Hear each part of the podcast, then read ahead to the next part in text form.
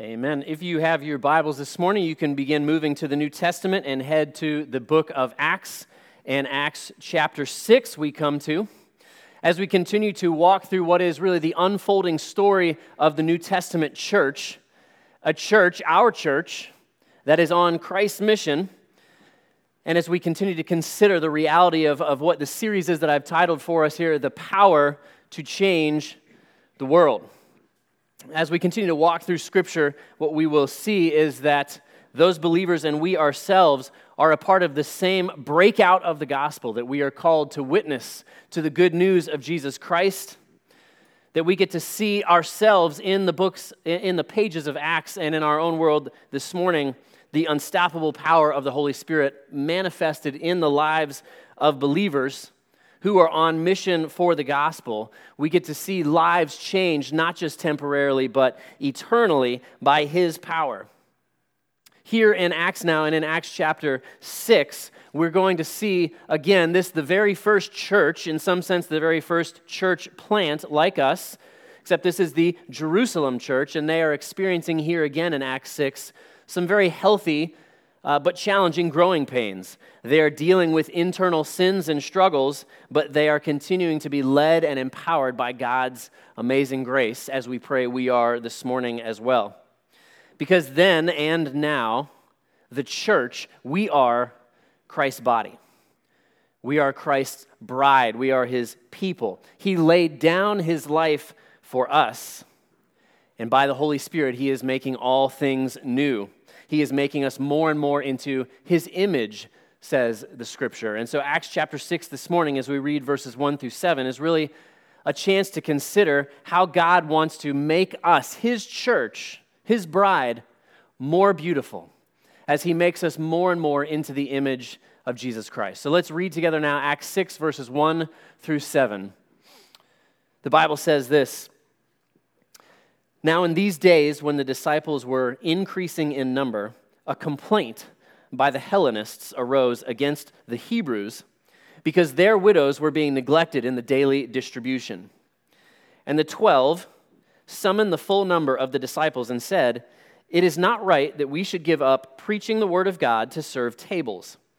Therefore, brothers, pick out from among you 7 men of good repute, full of the Spirit and of wisdom, whom we will appoint to this duty. But we will devote ourselves to prayer and to the ministry of the word.' And what they said pleased the whole gathering, and they chose Stephen, a man full of faith and of the Holy Spirit, and Philip, and Prochorus, and Nicanor, and Timon, and Parmenas, and Nicholas, a proselyte of Antioch. These they set before the apostles, and they prayed and laid their hands on them. And the word of God continued to increase, and the number of the disciples multiplied greatly in Jerusalem, and a great many of the priests became obedient to the faith." Thus far, the reading of God's word. Let's take a moment and pray together. Lord Jesus, we thank You that You love Your people. We thank You that it is a blank check, that You have invited everyone to come to know You in a life-saving, life-changing sort of way. And Father, we pray for all those who hear Your word this morning, that they might be invited in. And we pray for Your people this morning, that by Your grace and by the Holy Spirit's continual work in our life, Lord, that You might make us a more beautiful church, Lord. Make us more into the image of Your Son, Jesus Christ. We cannot do it on our own, but by Your grace and by Your Holy Spirit's power, we can. And so we ask for that guidance and leading this morning in Your word. We pray this in Jesus' name. Amen. 4 ways then this morning from this text that we desire to see Jesus Christ make us a more beautiful church. Number 1, right from the very beginning of this passage, is this: a beautiful church does complaint and care well. A beautiful church does complaint and care well. And by God's grace, we can do complaint well. Notice that there is no sin attributed to this complaint. And that should strike us immediately, because typically, and rightfully so, complaining is characterized by a spirit and an attitude of ungratefulness or of selfishness. But it is possible to voice a complaint and do it with a godly spirit. How? Well, we see an example right here in front of us. Notice that those raising the complaint did not exaggerate. They did not lie, and they did not shift blame to anyone else. See, when we complain, we tend in our sinfulness to move to many of those options, if not all three at once sometimes. Instead, the way that these believers handled complaint was they chose to communicate. They did it in a grace-filled way, rather than another challenge that we often slip into is to just remain silent and hold a grudge. I'm not going to talk to them, and I'm not going to deal with this. I'm just going to stay bitter. But we see a very different spirit here, the one that we can follow after. Furthermore, and this is really where I want us to see even more clearly, those who raised the complaint were also those who owned the solution. The members of the church didn't view themselves as consumers. The members of the church here viewed themselves as contributors. Two very different mentalities. See, because as we are aware, or if you're not aware, let me inform you this morning, the church is not a Walmart. Right? The church is not Burger King, because you cannot always have it your way. The church is us. The church is not me, by the way. The church is we. Right? The church is not a building. The church is you and you and you and you and me. The church is us, loved by Him, filled by His grace. The Bible puts it this way. We are the hands and the feet of Jesus, that we go out to serve in His name. The Bible says that we are the body of Christ, that we need every part of the body. The Bible says that we are the bride of Christ, meaning His affection is in the same way that we understand the way that a husband ought to love a wife is the way that Jesus loves His church, but He does it perfectly. That Jesus works in and through every part of His people in order to change the world. And here we have the apostles who are filling the role that will permanently and ultimately be assigned to the elders of the church, and they too are doing it well. They are receiving a complaint well, which is not an easy thing to do. The apostles or the elders, and we could do the same, they could have just kicked the complainers out. They could have just ignored them until they left. Or they could have found some sort of creative way to vote them out. Or they could have split the church. Or they could have just gone down the street and found another church. Or they could have formed a committee to study the situation without ever actually do anything about the problem. But instead, it's not what they do. They receive the complaint with humility, and they give a very immediate and an effective response, and it's one that utilizes the gifts within the people of the body of the church. And so for us, not only can we do complaint well, we can also then do care well. And it's important for us to understand what's going on here in this moment. There's a couple of words that we probably don't use in our everyday language walking around town.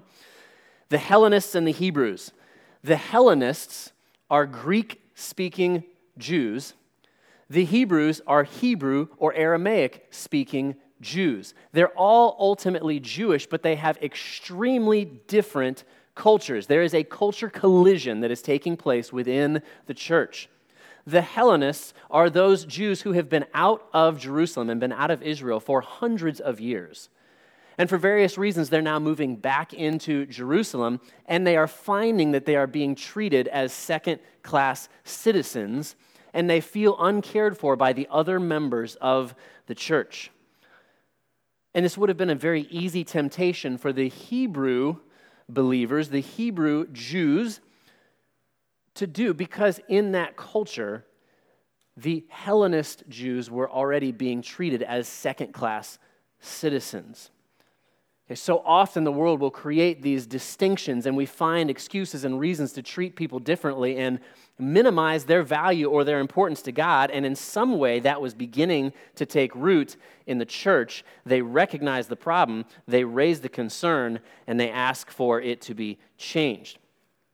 For us today, to be Christ-like, to be world changers is and always will be to go against the culture. It will be to go against the world and to swim upstream and to care for people of every group, because Jesus cares for every group. They are very much taking their marching orders from what is Jesus doing, how would He have us live? we're told that the Hellenist widows were being neglected. Neglect.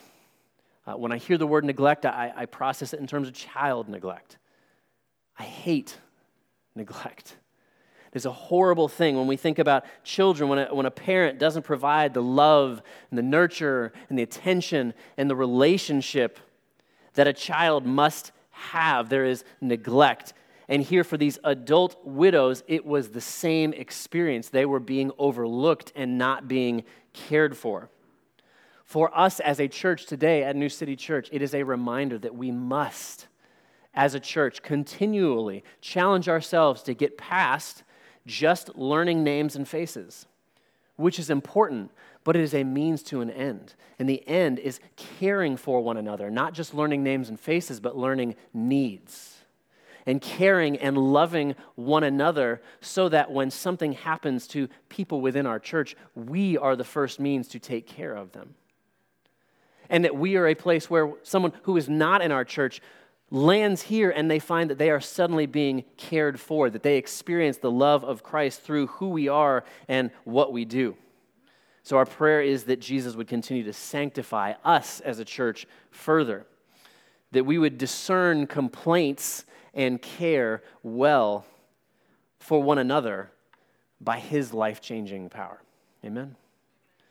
Number two, a beautiful church does leadership and delegation well. A beautiful church does leadership and delegation well.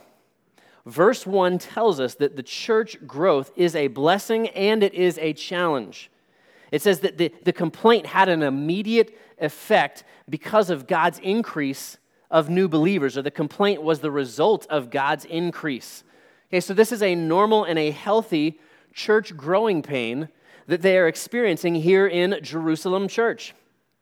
I tell people almost every day that New City Church is functionally a 2-year-old toddler, but we are walking around in a teenage body. And you can imagine the challenges that that brings. And what I mean is that we are growing faster and doing more ministry as a 2-year-old than we can sometimes keep up with. Or we are doing more than maybe a 2-year-old child might be expected, but we are, again, a toddler.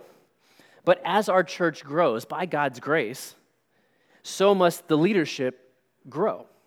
And so must the delegation and the discipleship of fellow believers grow to handle the growth of the body of Christ here in this local church.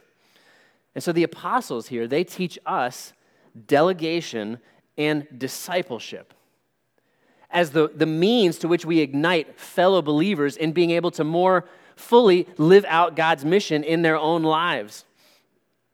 Guys, we need everyone using their spiritual gift or gifts. 1 Corinthians chapter 12 through 14, among many places, is clear that every single believer is given by the Lord at least one spiritual gift, and that we are called to harness those spiritual gifts for God's glory and the good of the church. Allow me to invent a word for us this morning. I'm going to invent the word fellowship. If we understand what leadership is, then fellowship is the opposite side of that coin. It is when discipleship is taking place, there is one who is doing the discipling, and there is one who is receiving the discipling, the training, the delegation. I want to talk to you about biblical fellowship and what this passage has to say us about that topic. Godly fellowship does not wait for someone to ask you to serve, but asks, where can I serve? Again, these believers did not view themselves as consumers. They viewed themselves as contributors, and that was a part of God gifting success into this baby church in the book of Acts. I have a 3 or sometimes 4-page Word document that I use as my to-do list every week as it relates to everything going on in the life of our church. And I like to color code things. So if it is must get done this week, it's green. If it is, this would be good to get done this week, then it's yellow. If it still would be good to get done this week, but it's probably not going to happen this week, but I don't want to forget it, then it is simply white. Above all of those pages and elements and subpoints and so forth is in the color blue. And there are three lines there that I put at the top of my page intentionally. I want to show you on the screen behind me. These are the three lines that guide me as I approach my to-do list as your pastor. The first is personal worship first. See, in order for me to pastor you, Jesus needs to be daily pastoring me. Right? If he is not pouring into me, then what is pouring out of me will ultimately dry up and be not what you want or need, not what the Lord would have from me. So that is always first, and I need that reminder that before the tyranny of the urgent is Jesus Christ, my Lord and Savior. And certainly that applies to every single one of us in the room. But then below that, I've got two other reminders that are really for me. The second one is this: what my congregation needs to learn. What can I do to join the mission? What do I need to learn? Who can I delegate and disciple to do this? Think about it this way. Ephesians chapter 4 speaks to us this reality. And Ephesians chapter 4 says that one of my primary purposes as your pastor or elder, they're interchangeable terms, is to equip you to do the work of ministry. Listen to Ephesians chapter 4. This is a little bit longer passage. This is 11 through 16, but listen to what Jesus is saying to us here in his word. It says this: and he gave the apostles, the prophets, the evangelists, the shepherds, and teachers to equip the saints for the work of ministry. Pause real quick. Let me just look at verse 11 for just a moment and tell you I am not an apostle. That's not me. I am not a prophet, at least not in the sense of being able to foretell the future, as there were prophets in Scripture who did that. There are no apostles or prophets anymore in modern times. That era ended with the era of the apostles that we see here in Acts, and if someone tells you they are, they aren't. But looking here, what we have is the reality that pastors, teachers, shepherds, leaders, evangelists, etc., this is our job. Verse 12, to equip the saints for the work of ministry, for the building up of the body of Christ, until we all attain to the unity of the faith and of the knowledge of the Son of God, to mature manhood, to the measure of the stature of the fullness of Christ, so that we may no longer be children tossed to and fro by the waves and carried about by every wind of doctrine, by human cunning, by craftiness and deceitful schemes. Rather, speaking the truth in love, we are to grow up in every way into him who is the head, into Christ, from whom the whole body, joined and held together by every joint with which it is equipped, when each part is working properly, makes the body grow so that it builds itself up in love. That is a beautiful picture of the church. And when we miss out on the promise here of Jesus' vision for the church, we will tend to wrongly exalt a pastor or elder, and we will tend to demean the members of the church. We will unintentionally exhaust the pastor and simultaneously starve the members of the church. A beautiful church is one that does leadership well in submission to God's word. So here we have in Acts chapter 6, the 12 apostles called all the believers together. This is the first congregational meeting ever in the history of forever, here in the New Testament. And what they will do here in this moment is establish the office of deacon, which continues as one of the two offices of the church today, the other being elder. Now, their words are a little bit of a shock when we first hear them speak, and it should jolt you a little bit, and so I want to make sure that we clarify what's happening. The apostles together say, it is not right that we should give up preaching to serve tables. Let that sink in for a second. What is he saying? It's not right that we should give up preaching to serve tables. It could sound arrogant. It could sound maybe lazy or apathetic. But notice again, this statement is not being described as a sin here in Scripture, but as an example of godly leadership. They weren't protecting their rights. They weren't protecting their particular point of view. They were trying to solve the problem biblically through discipleship and delegation. They say, pick out from among you 7 men with biblical qualifications. So these are ordinary believers, you and me, regular folks, but believers specifically with Christ-like character, that we can see the evidence of the Holy Spirit working in their life. We talked about Godly fellowship, godly leadership understands that the effectiveness of the church grows when other believers are empowered to use their spiritual gifts and calling.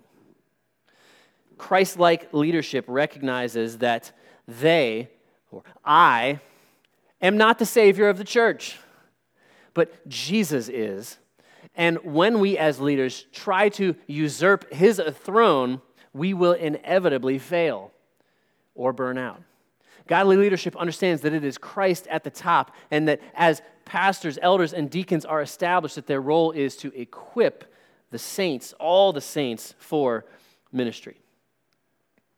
Quick State of the Union address here, New City Church, Palm Bay, Florida, November 14th, 2021, to the glory of God. New City, as I told you already, is now 2 years old.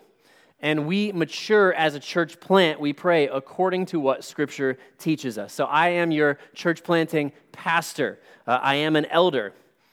But until we establish elders, we are tied like an umbilical cord to our sending church or to our mother church, Covenant Church here in Palm Bay, and their elders, because I ought not to be alone. 1 Timothy 3 gives us the spiritual maturity qualifications for elders and for deacons. That is very helpful passages for us. Furthermore, 1 Timothy 3, 1 Timothy 5, Titus 1, here where we are this morning, Acts chapter 6, Hebrews 13, Ephesians 4, where we just were, are several passages that give us the purpose of the two offices of the church, that being elders and deacons, with the clear understanding that all of them serve in complete and utter submission to the King of the church, Jesus. In short, the role of elder is one of teaching, preaching, prayer, and shepherding the church. In short, the role of deacon is one of mercy, care, evangelism, and service. Let me add here that in order to be in conformity to God's word, there must always be a plurality of leaders. There can and there will not ever be one elder. Every place that we see the Holy Spirit lead believers to establish new churches, to plant new churches, they always establish multiple elders in a church, multiple deacons in a church. Why? Because we understand the reality of sin, that on our own, we do not do well. Christ has not called us into isolation. He has called us into accountability and beautiful community. I will say for us, it is my prayer that New City will begin to train, disciple, delegate new elders and deacons in 2022. That is my plan. We will see if it is ultimately the Lord's plan, but I'm telling you that is our next step as we continue to be a toddler teenager who is growing, and it is really the next step in us fully becoming an established church in view of what Scripture has taught us. In order for us to do that, there are many ministry roles that I, as your church planting pastor, currently occupy in aspects of worship, aspects of youth, areas within our serve teams that I need to delegate and disciple to many of you so that we as a church can continue to grow in leadership and in delegation. Number 3, the beautiful church. A beautiful church does unity and diversity well. We get this shocking and amazing little nugget that comes in here in Acts chapter 6. Jerusalem church had what could have already been, right from the very beginning, the very first church plant or church split in the New Testament.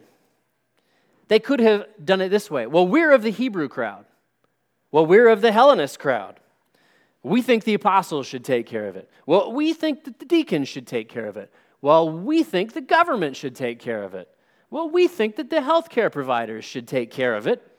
This is the stuff of a meltdown, fistfight, church split in any century. But do you see that the result here is one of unity? They didn't split. They really didn't even argue because they remembered that they are all one body in Christ, one bride of Christ, one family adopted into God's forever family. And so you see that they do unity well, but they do it in diversity. Did you look at that list of names? Not just Timon and Pumbaa, but the whole list of names. It's not very Jewish sounding, is it? There's no Moses in that list, is there? 7 out of the 7 men who are named the first deacons have Greek names. That should be a striking reality that though the Hebrew-speaking Christians were clearly the majority culture in the city and in the church, they appointed 7 men from the minority culture as their servant leaders. And the qualification for those 7 men was Christ-like character. So in a defining moment for the church, they lived and believed what would come to be written by the Apostle Paul, Romans chapter 1 and verse 16.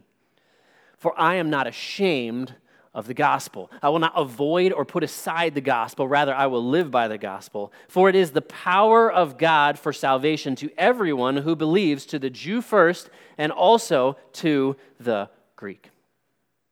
What are they doing?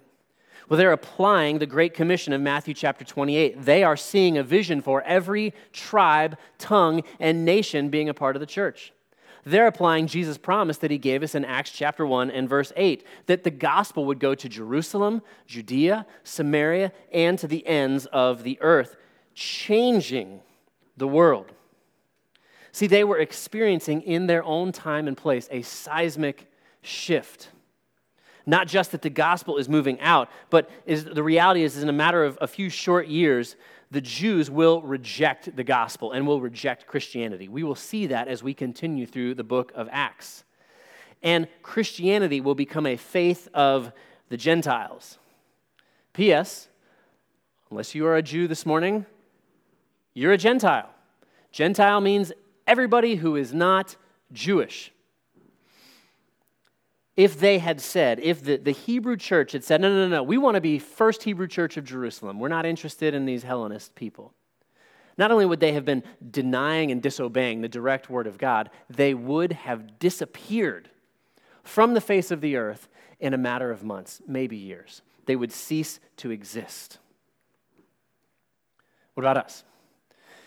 In the United States, by 2050, non-Hispanic whites, that's me, will be the minority in the United States, accounting for 47% of the total population, with Hispanics being 29%, blacks being 13%, and Asians being 9%, that will combine to become the majority in the United States of America.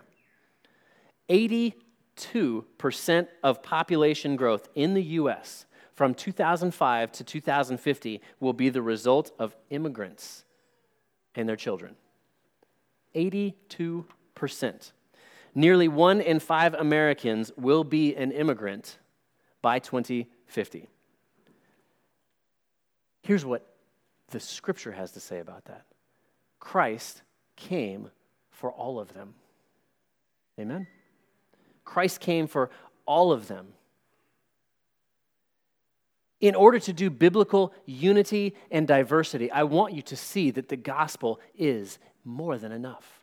That what the scripture has to say is more than enough. And I don't actually have to consult CNN or Fox.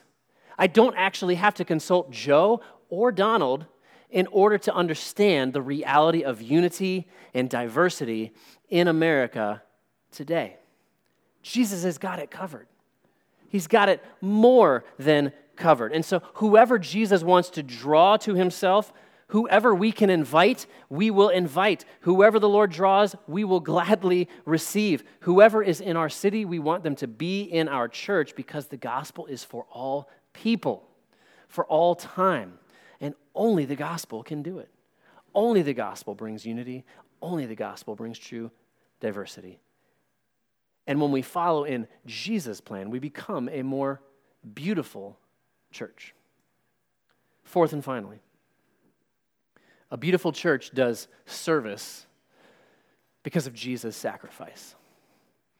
A beautiful church does service because of Jesus' sacrifice.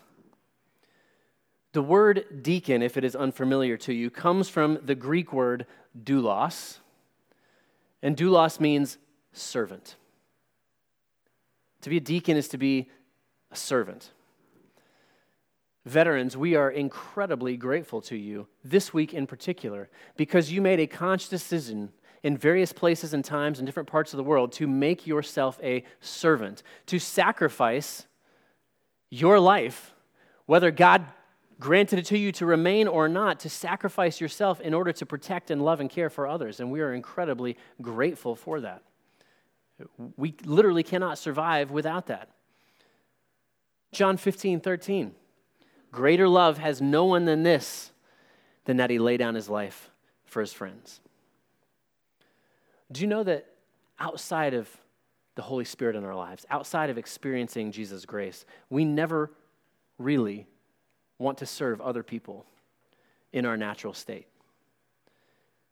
It is only when Jesus Christ enters our hearts and our lives that we can set aside whatever selfish motives there might be in there to say, I truly want to live and be like Christ. I truly want to serve you for your benefit and for Jesus' glory. So if you want to be the greatest, serve. But that's an incredibly high ceiling. That's an incredibly hard calling that on our own we cannot accomplish. See, the Bible speaks of greatness in a radically and completely different way than the world speaks about greatness, doesn't it? The world tells us that if you want to be great, then you need to reach the top. You need to have the most power. You need to have the most authority, the most money, certainly. You need to establish a Fortune 500 company, or you need to have a platinum album. You need to have a lot of people under you, and you need to constantly push those people down to serve and care for your needs. That is success. That is greatness. And the Bible flips that on its head, doesn't it? Jesus flips that on its head, and he establishes what we could rightly define from Scripture as the upside-down kingdom. Jesus did not come and act in those ways. Jesus, the King, voluntarily came down. Jesus, who was and who is and who always be God, came down, we are told in Scripture, out of heaven to do for us what we could not do ourselves. Rather than pushing us down to lift himself up, he pushed himself down. He pushed himself down to death on a bloody cross for sins that he didn't commit, sins that I committed. He pushed himself down to death so that we would not have to die, so that in his resurrection from the dead that we might be lifted up to new life, that we might be lifted up to new hope, that we might be lifted up to eternity at home in heaven with Jesus face to face. See, Jesus isn't just the leader. He's the King of Kings. He isn't just a good moral guy. He's God. He's the only God. And Jesus came to serve his people, to sacrifice himself, and to die for his people so that they could live eternally. And when we sacrifice, it is only out of that great grace. It is only out of that great reality of what Jesus has done first for us. Philippians chapter 2. Better than maybe anywhere else in Scripture, captures this reality. Have this mind among yourselves, which is yours in Christ Jesus, who though he was in the form of God, did not count equality with God a thing to be grasped, but emptied himself by taking the form of a servant, being born in the likeness of men, and being found in human form, he humbled himself by becoming obedient to the point of death, even death on a cross. See, Jesus is our great servant. He is the great deacon. He is the final sacrifice, and we need no other. He cared for us when we didn't deserve it. He leads by doing for us what we could never do ourselves. He brings unity by adopting us into a family that we didn't deserve, but he graciously has gifted us for all eternity. He was a servant unto death to save us, and yet he rose from the grave to love us eternally. It's by his gift alone that we are his church, that we are a part of his body, that we are his bride, that we are his family, that we are his covenant people. It is the greatest gift that has ever been given. And a great gift demands a great response. What is our response to this greatest gift of Jesus? It is simply to accept it, to surrender. Say, Lord Jesus, I am tired of doing life myself. I'm tired of thinking that I can do things on my own. I'm tired of burying my sins and trying to compensate for them. I'm tired of the guilt and the shame and the struggle. I'm giving you all of my guilt and shame, and I'm asking that you would give me your perfect life in exchange. And the answer from Jesus is always, emphatically, yes. The greatest gift of all time demands a response. So will you respond to Jesus' free offer of salvation today?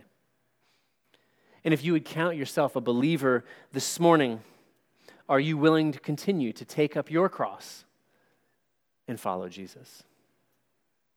By his grace, by his power. But will you take up your cross afresh and follow Jesus and say, Lord, wherever you lead, I will follow. Wherever you want me to go, I will go. Whoever you want me to serve, I will serve. Wherever you want me to live and show love, I will live and show love because of what Jesus has done and continues to do every day for me. Amen? Amen. Let's pray together.